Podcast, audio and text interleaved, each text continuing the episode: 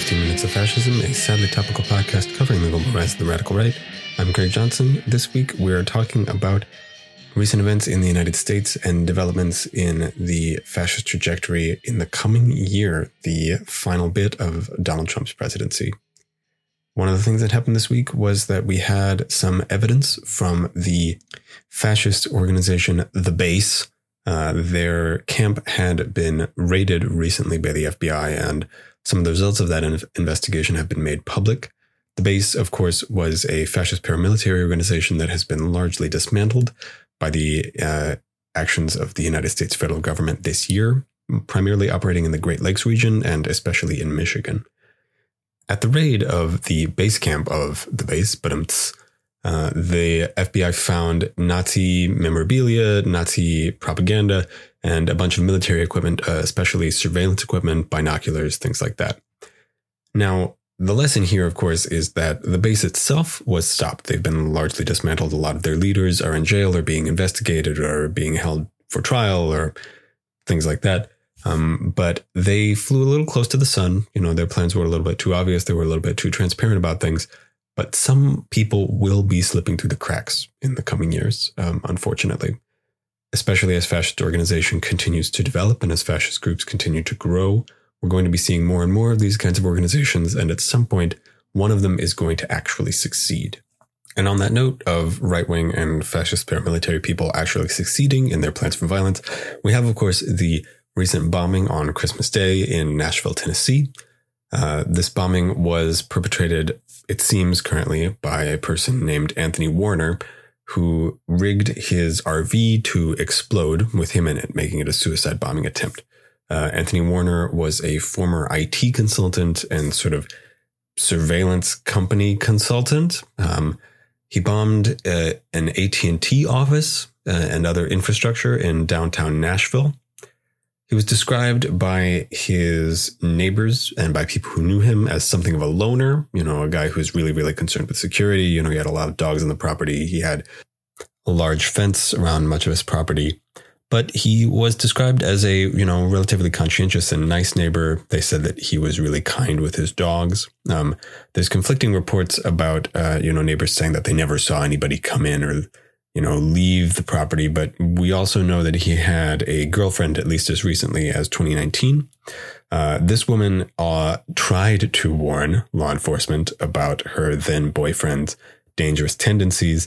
Uh, told law enforcement officials that he was planning a bombing, that he was making bombs, that he was rigging his RV to be an explosive device, like like a weapon.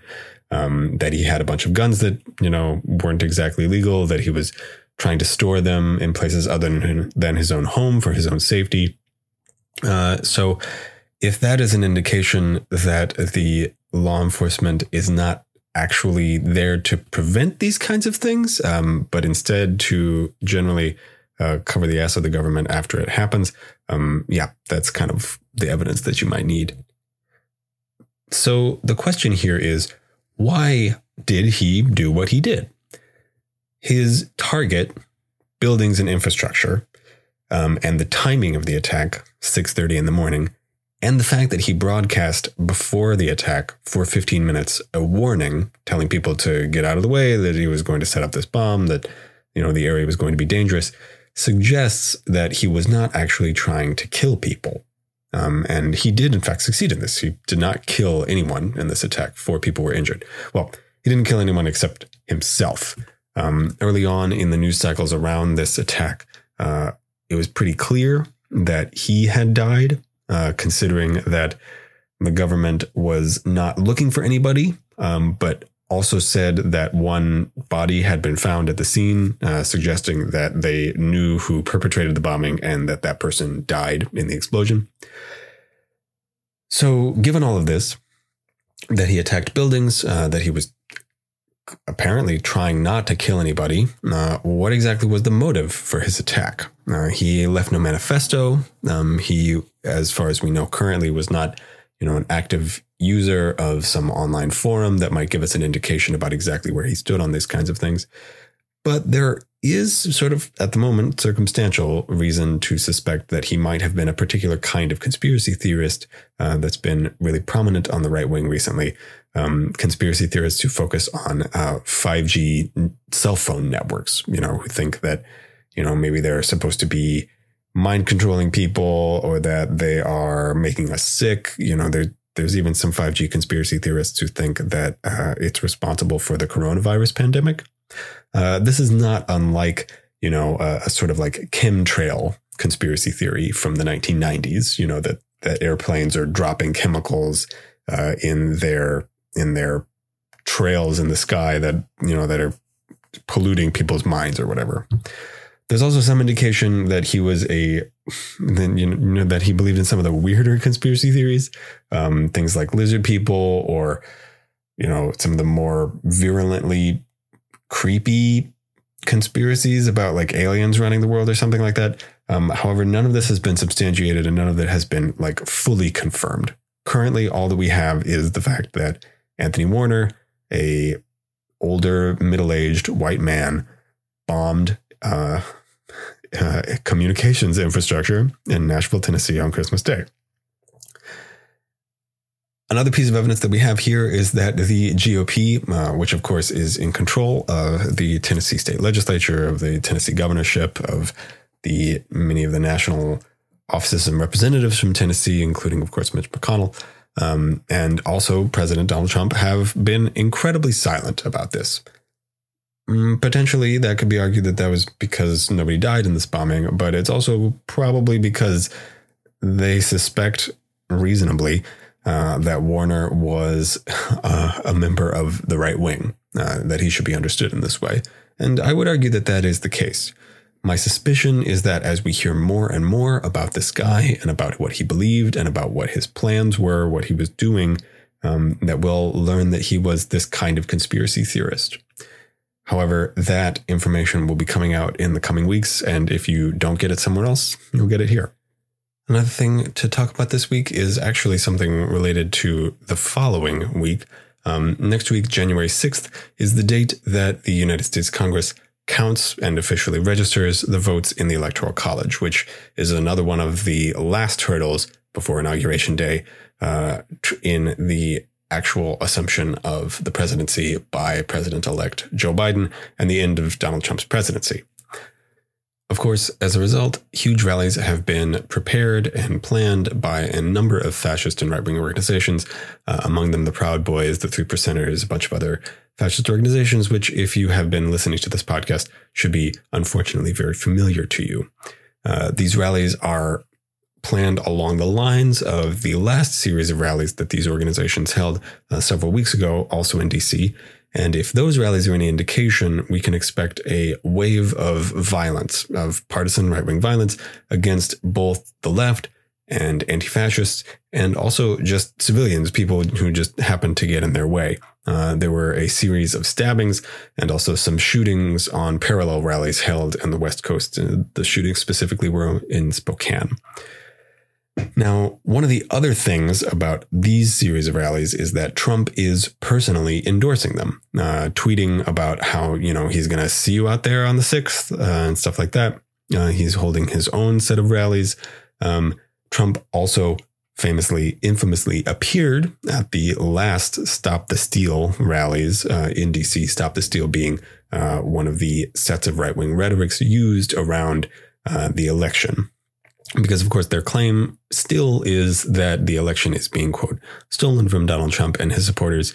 Uh, you know that there was some sort of subterfuge or or or falsehood about how the votes were being counted, despite the fact that all official actual recounts so far have indicated that Joe Biden won the elections both in the states and nationally, and many of those recounts have actually indicated that all of the fraud took place by Trump supporters and have actually added to Joe Biden's overall vote count. The reason that I bring this up isn't even necessarily that these rallies themselves are going to be particularly important. Uh, as this podcast continues, as the rise of fascism continues, you're going to be seeing rally after rally after rally, speech after speech, group after group. They will come and they will go, and each individual one in particular will not be that important, especially at the beginning.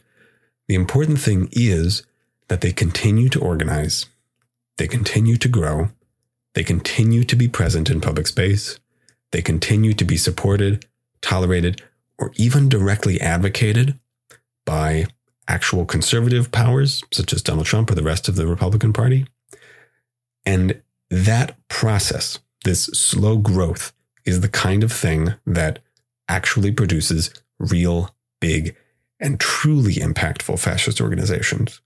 The kinds of things that the Proud Boys and other fascist groups in the United States today dream about being. The kinds of things that we saw in much of the world in the 1930s and 40s, uh, and in South America and other places in the 1960s, 70s, and 80s. This is something that could happen. And these small, smaller, or even even like actually very tiny rallies that we've been seeing throughout the last several years are part of that story. And unfortunately, it's something that we have to pay very close attention to and stop at every step of the way. Finally, to close out this episode, I have this week's See You in Hell, a segment that celebrates the deaths of fascists and members of the right wing from world history. Uh, this week, focusing on Ante Pavelic, uh, the founder of a Croatian fascist and nationalist organization called Ustaše uh, in 1939. My sincerest apologies to uh, anybody who uh, can school me on my terrible pronunciation of these proper nouns. Uh, my sincerest apologies, really. Um, Pavelic was a politician in pre war Yugoslavia, uh, where he was known as a nationalist uh, and as a virulent lawyer. Uh, he fled to Italy in order to found this fascist organization, Ustaše, which promoted a particular kind of Catholic nationalism and argued that Croatians were not Slavs, but Germanic, uh, which is a pretty common ideological move for a lot of other Eastern European fascists too, uh, especially as the rise of Nazism in Germany seemed like, you know, the right uh, horse to bet on if you were trying to be a fascist gaining power in Europe in the late 30s and 40s.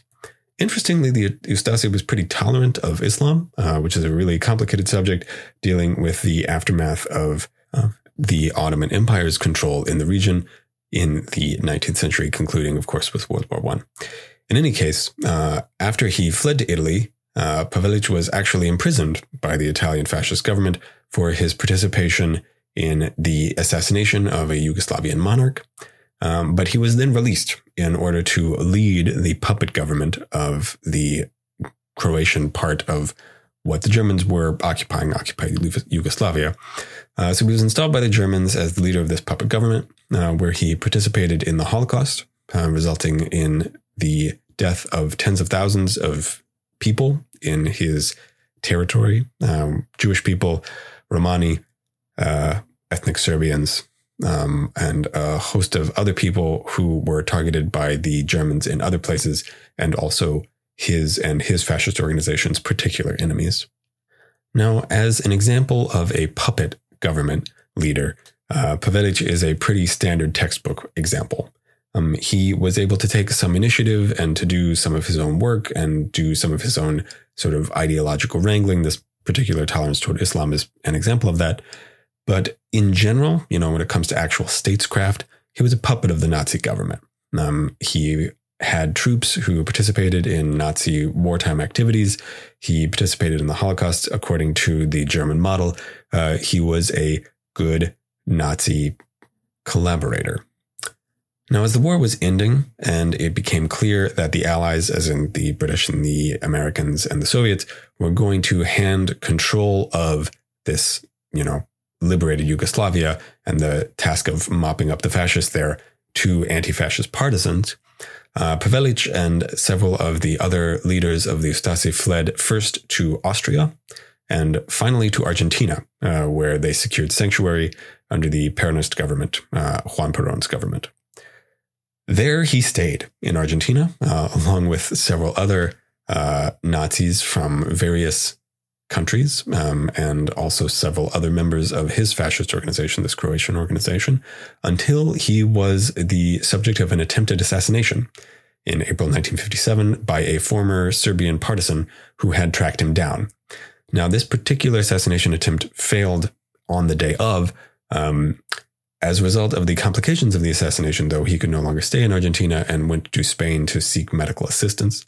Um, he then died of complications from this injury two years later, the 28th of December, 1959. Now, the lesson here, of course, is that unfortunately, sometimes people who participate in things like fascism, people who benefit directly from the rise of fascism and Nazism, they do get away um, until people who are actually trying to seek that justice that has been denied to them uh, try to take it. So, Ante Pavelic died this week in history, December 28th, 1959. We'll see you in hell. All right, that was 15 Minutes of Fascism, a weekly news analysis and update podcast covering the global rise of the radical right. I'm Craig Johnson. Uh, I'd like to wish you a happy Gregorian calendar new year and also ask you if you find this podcast helpful to your understanding of the world, uh, that you share it with friends, family, and comrades. I'd like to thank Sleepy Kitty Arts and Sleepy Kitty Music for our intro, outro, and graphics. And I will talk to you next week.